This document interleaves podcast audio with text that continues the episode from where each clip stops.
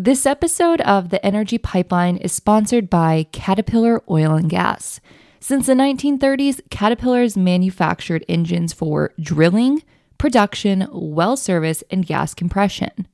With more than 2,100 dealer locations worldwide, Caterpillar offers customers a dedicated support team to assist with their premier power solutions. The Energy Pipeline is your lifeline to all things oil and gas to drill down deep into the issues impacting our industry.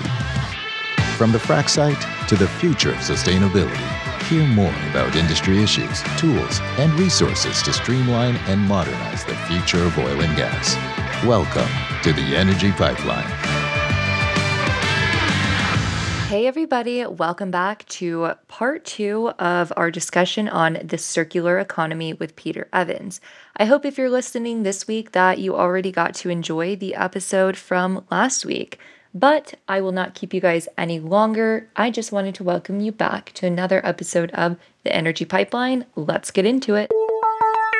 Yeah, and it, it, honestly sounds like there can be a lot of money to be made through implementing circular. It's it's funny because a lot of times we think if we're going to try to be more sustainable or we're trying to do good things for the environment, that we are essentially giving up uh, cash flow that like it, it costs money. But it sounds like if somebody were to come in, and there are probably already many companies doing it, but implementing that in between facilitator piece, that it could actually be profitable. And it's not always just about you know are we doing good for the environment because at the end of the day, businesses need to make money to sure. grow and actually be able to accomplish things. And a lot of thing is a, a lot of these decisions are hinged on the dollar value. So I, I think it is good that this could have the potential to be so profitable, not only for the economy, but you know, for the environment. And I, I think that's really cool. And personally, I think this really is where it overlaps with where we are today of platforms because this isn't something that's just always been around. The internet is like still relatively new in comparison to the oil and gas industry sure. and manufacturing. So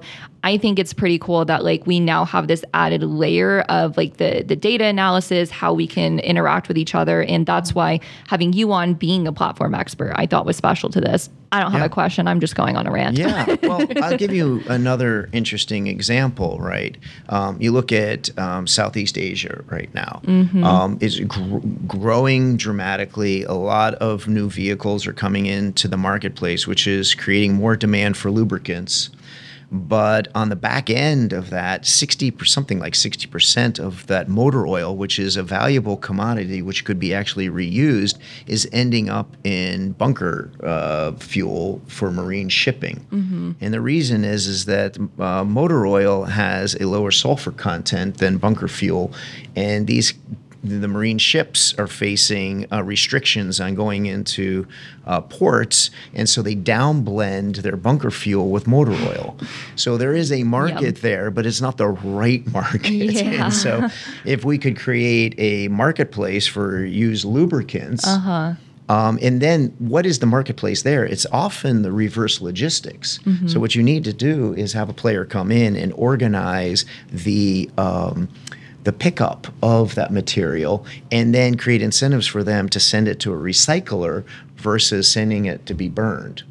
Um, so that's a great because motor oil can be reused and the reality is, we need motor oil to run the modern economy. Mm-hmm. It is mm-hmm. absolutely essential for all machinery yeah. to have that motor oil.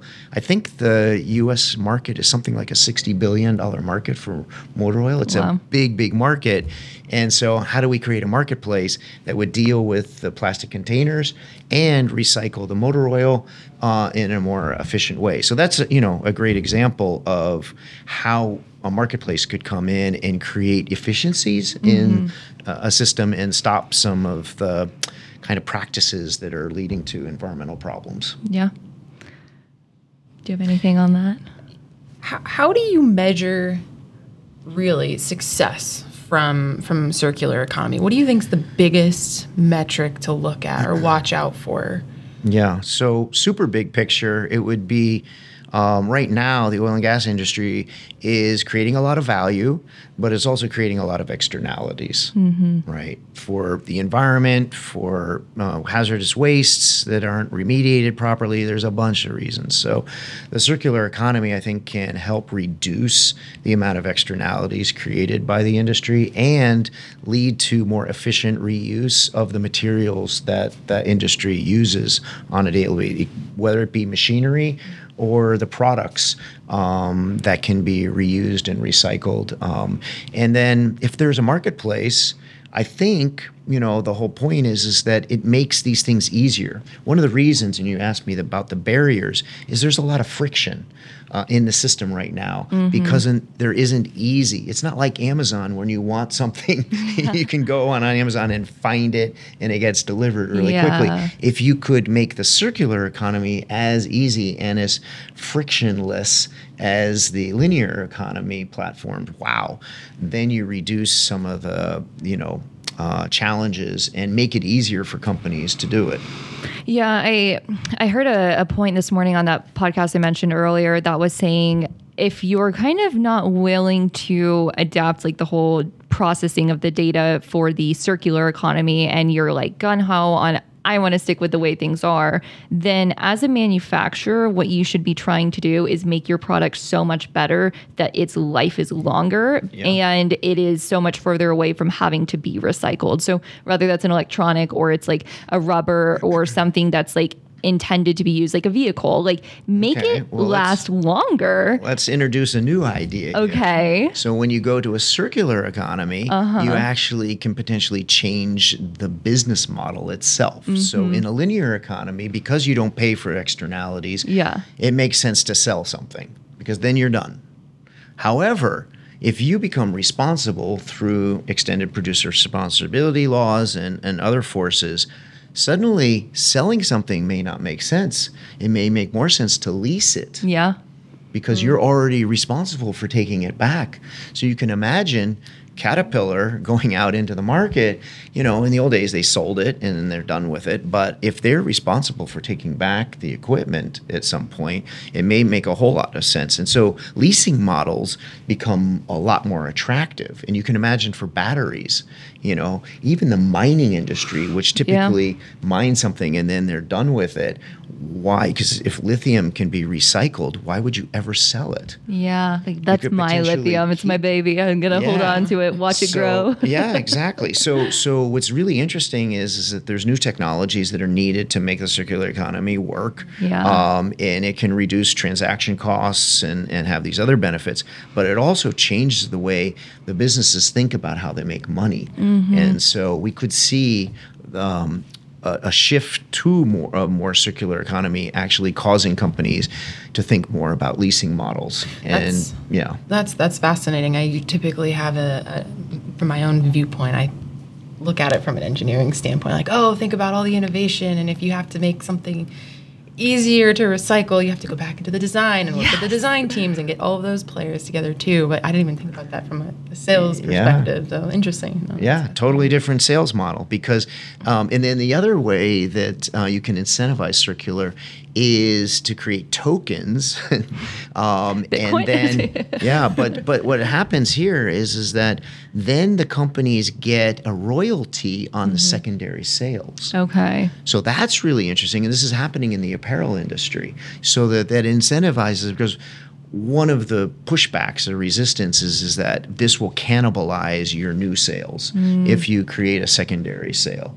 Um, and so we know from the history of companies like De Beers, um, they frown upon you reselling your diamonds. Yeah. You know, even if you get divorced, you should keep it, right? Why? Because they want those second. They don't want these diamonds going into the secondary market and depressing prices. Yeah. So, but there's I interesting. have so many diamonds. I Yeah. just don't know what to do. You have so many diamonds. No, not So- not too much of a problem for me personally, But but, I imagine it's hard. What's interesting is, is there's now marketplaces popping up to refurbish uh, phones. yeah, yeah. And there's a company in Europe called Swappie. They've done over a million iPhones and they create a marketplace. So when people have reached end of life or they want to upgrade to another one, they give it to Swappie, they refurbish it.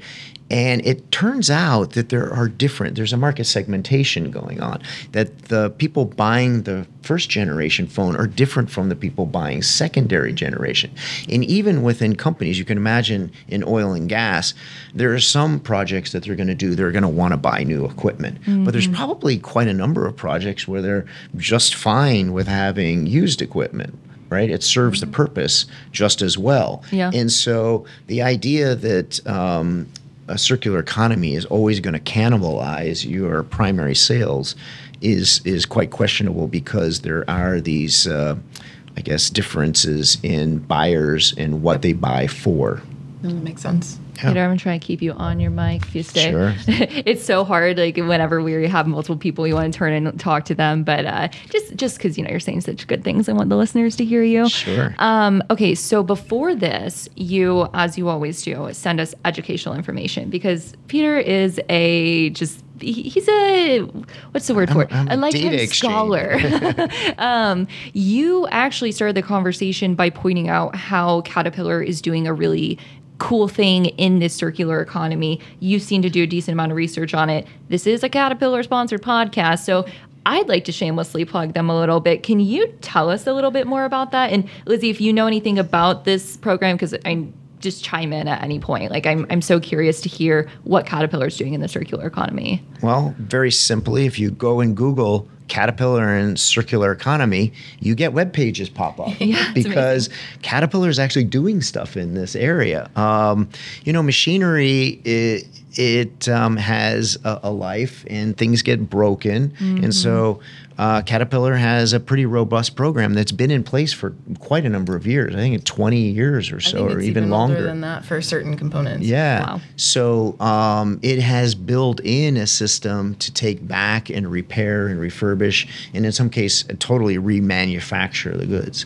Um, and so actually, Caterpillar's the nature of the uh, machinery and the equipment that it produces, it actually lends itself fairly easily um, compared to some other manufacturers that have a hard time recycling the plastics, for example, single use Yeah. plastics. So Caterpillar is actually, and it's probably one of the reasons they launched this program so long ago, is that there was real value to be had there, and customers wanted this and were willing to engage and pay for it. So um, I don't know exactly the volume, um, and I think. Uh, you know what Caterpillar is doing is great. The big issue now is how do we learn from it and then mm-hmm. scale it, and and make it a larger thing, and then um, would that induce more of the oil and gas industry to turn to these marketplaces to support circularity? I think they're looking for them. The other thing that's really interesting is 20 years ago, carbon wasn't an issue, but now it is. And it turns out that if we reuse material, the carbon emissions are much lower. Yeah. So the circular economy becomes another vehicle for meeting your carbon reduction goals.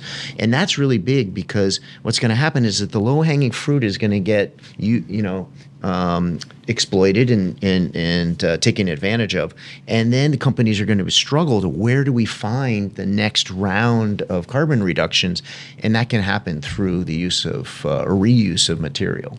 Yeah, absolutely. Even if you don't have to buy new material and you can reuse something or remachine it, you, you know, reman or factory remanufactured products, they're not just lightly repaired. They're received, inspected, cleaned, remanufactured, um, re- remachined.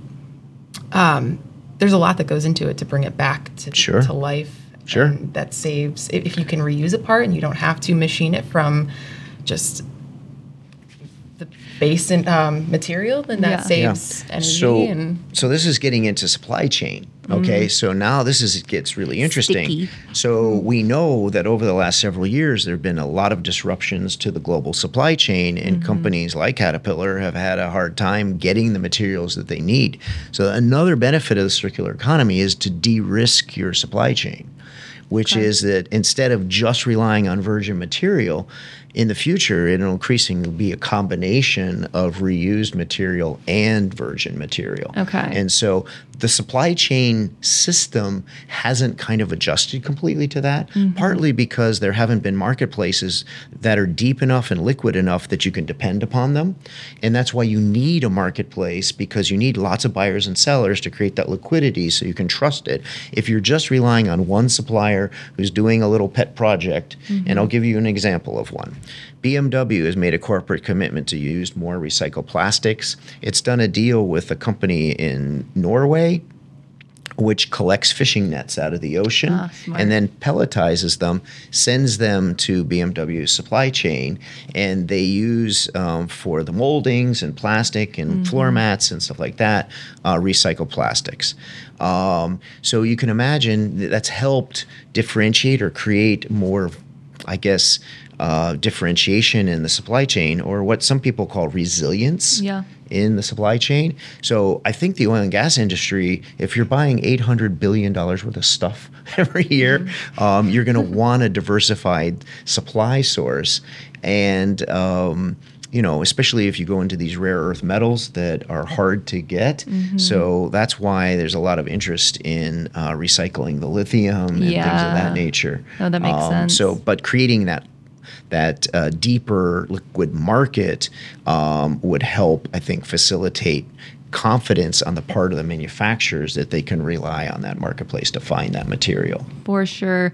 And um, a big portion of all this is education and letting people like in on this whole idea of circular economy. Lizzie, not going to ask you a hard question. Simple one, I swear. Uh, before us actually bringing up this conversation of having this podcast, were you aware of the Caterpillar Circular Economy Program? I I was definitely aware of it. I never thought of it as being circular economy. Yeah. I I you know I think everybody has an understanding of what the circular economy is. Yeah. Reduce, reuse, recycle, recycle, recycle, recycle. But I just don't know that I had the, the name of circular economy to go with it. Okay. But yeah, Caterpillar um, remanufacturing has always been a really cool um, program, and it's it's good for our customers. It's good for us. It's good for the environment. Um, so it, it's something that we do like to highlight, and customers ask about it. And and Sure. Yeah. but when you put, is it part of the circular economy? yes, but I didn't necessarily think Yeah. about it like Yeah, there you circular go. economy until this podcast type deal. You know what I mean? yeah. No, I like that because I think the point I was getting to was it may be happening already so much around us. We're just finding like verbiage for it to make mm-hmm. it a more like centralized idea to where people who aren't doing it have like a word for it because i think sometimes like we do so much but we don't categorize it or we don't have a movement behind it and we a lot of times will do things on accident or we just do it because it made sense but we don't give someone else the opportunity to learn from it because we did not clearly define it and then kind of like uh, write out the practices and then like show how other people could do it. I think Caterpillar is obviously like huge industry leader and influence on many other companies that are similar. So I'm leading into a question about the educational aspect. Like when did this even become a topic of discussion? Like, do you remember it coming up? Have you heard of any like uh, community outreach programs or people trying to educate on this idea of circular economy? Oh yeah. So there's um, been a lot of work um, for the last decade on this idea of circular. And there's quite a number of countries that have adopted circular policies. The United Arab Emirates is a most recent one. They've just uh, uh, enunciated 21 policy initiatives around this. Uh, South Korea um, has as well. France has a pretty robust program, and the European Union has a circular program. So um, there are various initiatives, and um, the breadth is very large. So it, it's important for apparel, it's important for plastics, it's important for electronics. Um, I think what we're talking about is a space that hasn't gotten a lot of attention, Yeah. which is oil and gas. Um, but there's huge potential uh, for it, and I think what I've started to focus on is to distinguish between what I call linear marketplaces and circular marketplaces. Mm-hmm. And so, how can circular marketplaces come into the oil and gas space? And I think we've talked about a, a bunch of opportunities, right? With carbon sequestration, with reuse of manufacturing goods, um, with uh, surplus material Mm-hmm. um, from big mega projects. There, there's just a ton of things, and um, you know, drawing attention is part of education Yeah. to help people realize, oh, this is it, and then you know, put a little. Uh, um, you know, what do you call it? Encouragement or pressure to use these marketplaces so that they grow um, and uh, become utilized by the industry. Yeah. You know, there's another one that I, that I've heard that the oil and gas industry is looking at is using um, 3D printing Okay. for parts manufacturing around the world, which is super interesting. Yeah. Right.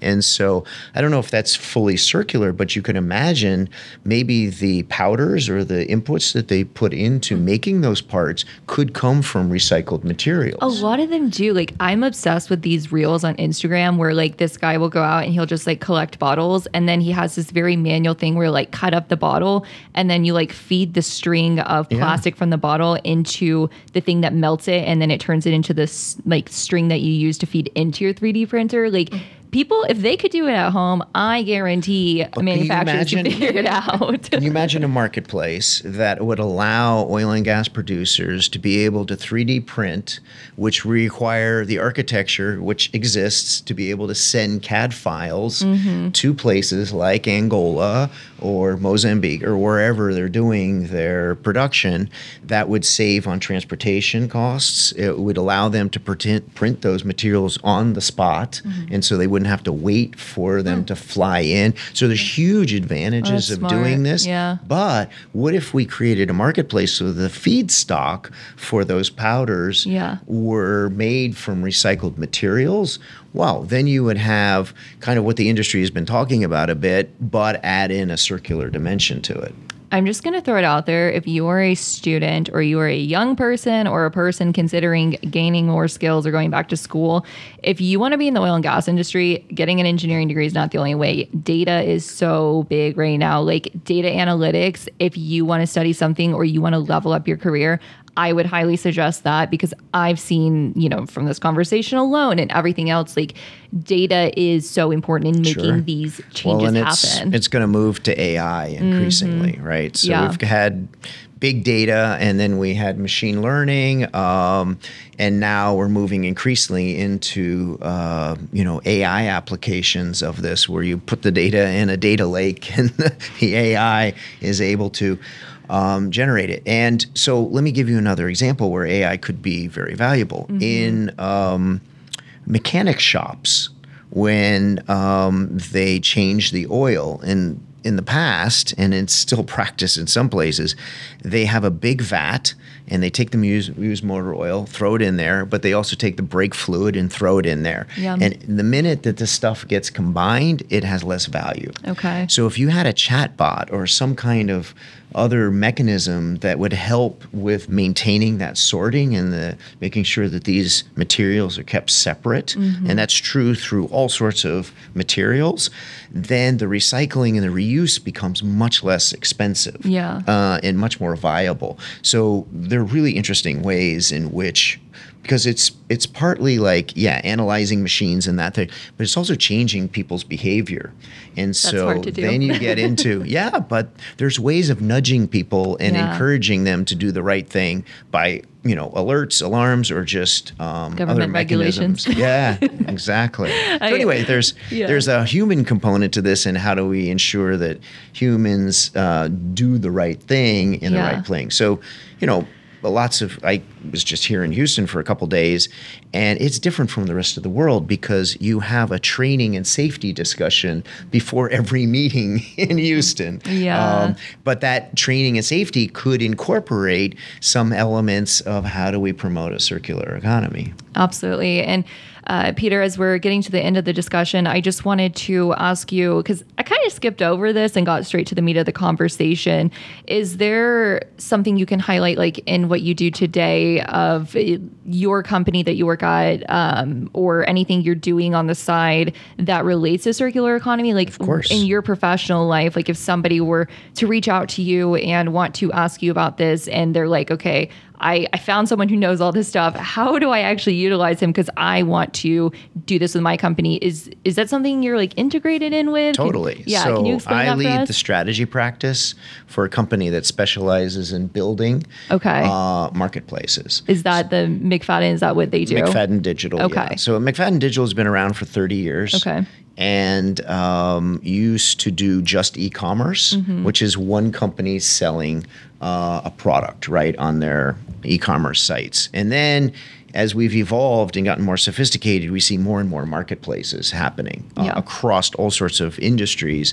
And so um, I advise, and my team help to advise companies on what is your marketplace strategy. Okay. Um, we also do technology assessments, and then we have the capability to do the actual implementation. So we have uh, teams in India and Brazil that will actually do the coding and the customization needed for that. Um, and so I'm quite interested in uh, working with companies that are interested in applying these platform and marketplace principles Yeah. to circular activities. So I've Okay. just been in the process of building a database Ooh, to understand database. where these circular marketplaces are globally, and I'm up to about 110 Okay. and cutting across all sorts of sectors. Mm-hmm. I would say that there are not that many in the oil and gas space, Okay. but given what we've discussed today, huge potential Mm-hmm. to deploy them there. So, um, very happy to engage anybody on a conversation. In fact, uh, tonight I am going to give a webinar at the Asian Development Bank. Okay. And so um, they're very much into project lending related to promoting the circular economy. But I'd like to kind of have a discussion about would they fund a marketplace, for example, on batteries or lubricants or plastics and things of that nature. So, uh, yes, huge opportunity to explore how this business model can be deployed to help companies really address these issues in a more efficient way. Um, kind of a more dynamic way and leverage all of the things that we talked about data analytics and new technologies like AI and computer vision that can support yeah. circular. Absolutely. Lizzie, what do you think about I, that? I just have to say that this is a fascinating conversation to talk Yeah. about all of it and it's a very big picture too about like okay where could we go and just to make a comment on you know you talked about education i think it's just important to talk about this and get people thinking because once you design something or you implement something you can it's always hard to go back and redo Sure. work you want to get it right and if you can plan for it in the, the beginning of a project or a business or pro- whatever it is mm-hmm. Well, think about this. Let's say that there was a big circular marketplace and uh, you could do a lot of sales by participating in that circular marketplace. That would create incentives mm-hmm. for companies to design products mm-hmm. so that they could be sold on that marketplace. And I'll give you a concrete example. So, right now, there's concern that the, the OEMs producing automobiles are starting to create battery packs that are very difficult to take apart hmm. Yeah, because it's all the vertical right? integration. Like and there's so that means so much there. that they're going to end up in the landfill. Yeah. However, if they redesign them in such a way that the components can be taken apart more easily, but that happens if, for example, they shift to a leasing model or some sort of uh, secondary royalty sales.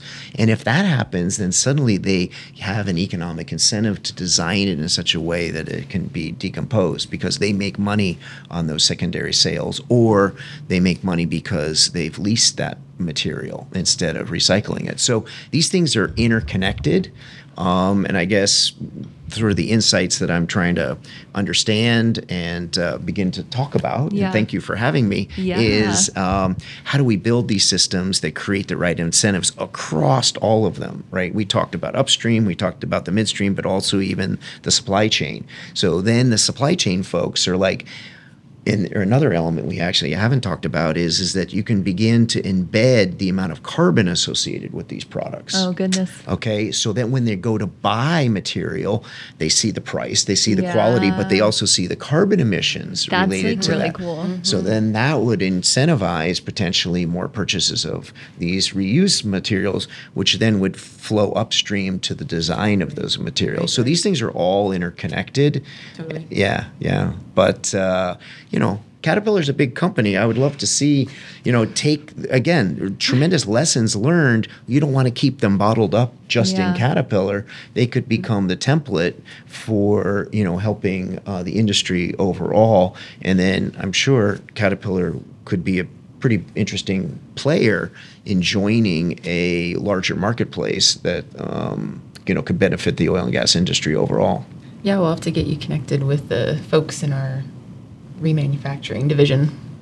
Sounds good to me. And connect them with the digital guys. that too. You know, because they tend to be over here, and then these guys are over here. Let's bring them Gotta together. get all the right people. Yeah. Yeah, it's let's hard to do. One big circular economy hangout well, sesh. you don't, you know, big companies tend to operate in these Silos, silos. So how do we bring them together and get that cross fertilization? Mm-hmm. You know, typically free food and t-shirts. yeah, pizza. that that'll that'll do it. If you buy like 20 pizzas, like you'll solve all of the issues right there. and then we all know that attracting great talent to the oil and gas industry is a challenge. Mm-hmm. And you put them on projects like this, suddenly um, their, their whole mindset about the impact that they can have and the careers that they can build totally change. Mm-hmm. In fact, um, I wrote a paper, if I can make a plug, called Oh, yeah. "Preparing Preparing the Next Generation of Platform Professionals." Mm-hmm. And so, what are the characteristics that you need, and what is the skills and training and education you need to be a great platform professional? Um, and there is no one course. There's actually no degree in the world right now for platform professionals. Yeah. You have to sort of assemble that capability. Um, but if you're interested in that, I, I kind of have some ideas Yeah. about how to do that. yeah, you'll just have to email me all these things we're talking about. I'm going to link it in the show notes for you guys Okay, because you know I'm happy to do that. that's where the the information lives is the show notes. So that's that's where we always try to like get everything our guest tells us and put it in there so the listeners can have like actionable things because I know it's it's very fun to be able to listen to a podcast, feel inspired, and then take that next step and. I hate when I listen to a podcast. I'm inspired. and There's nothing like where do where do I go now? Like what what Yeah. next? Um, so, that'll I'll be perfect. example. I'm doing a project right now with Dartmouth. Okay. Um, it's a class on platform Mm-hmm. strategy, and uh, all the students have to do a project with a company. Yeah. And so I've put in a proposal. I had to pitch it on Monday, um, in which they investigate the viability of a marketplace for batteries. Ooh, I and like so one of the cool- you know I need them to go out and do interviews. Would Mm-hmm. be interesting is to have them interview your battery division to say, hey, battery would division you? here? Would, We do have an electronic. What don't you have? What don't you have? There's a lot Why do I of ask? things going on in oil and gas. yeah, Yeah. but what's going to happen is is that um, heavy duty machinery is going to get electrified. Uh-huh. Yeah, yeah. And- It already, it already yeah, is. and yeah. so they need batteries. And so what happens to those end of life batteries? Mm-hmm. Right, and so it would be really interesting. So I've already set up um, interviews with some of the big recyclers. So um, a company called Red Redwood Materials Mm-hmm. has just raised a billion dollars to build battery factories. That's so of there's a lot of investment going into this space, but there needs to be a marketplace to help facilitate the buyers and sellers and exchange.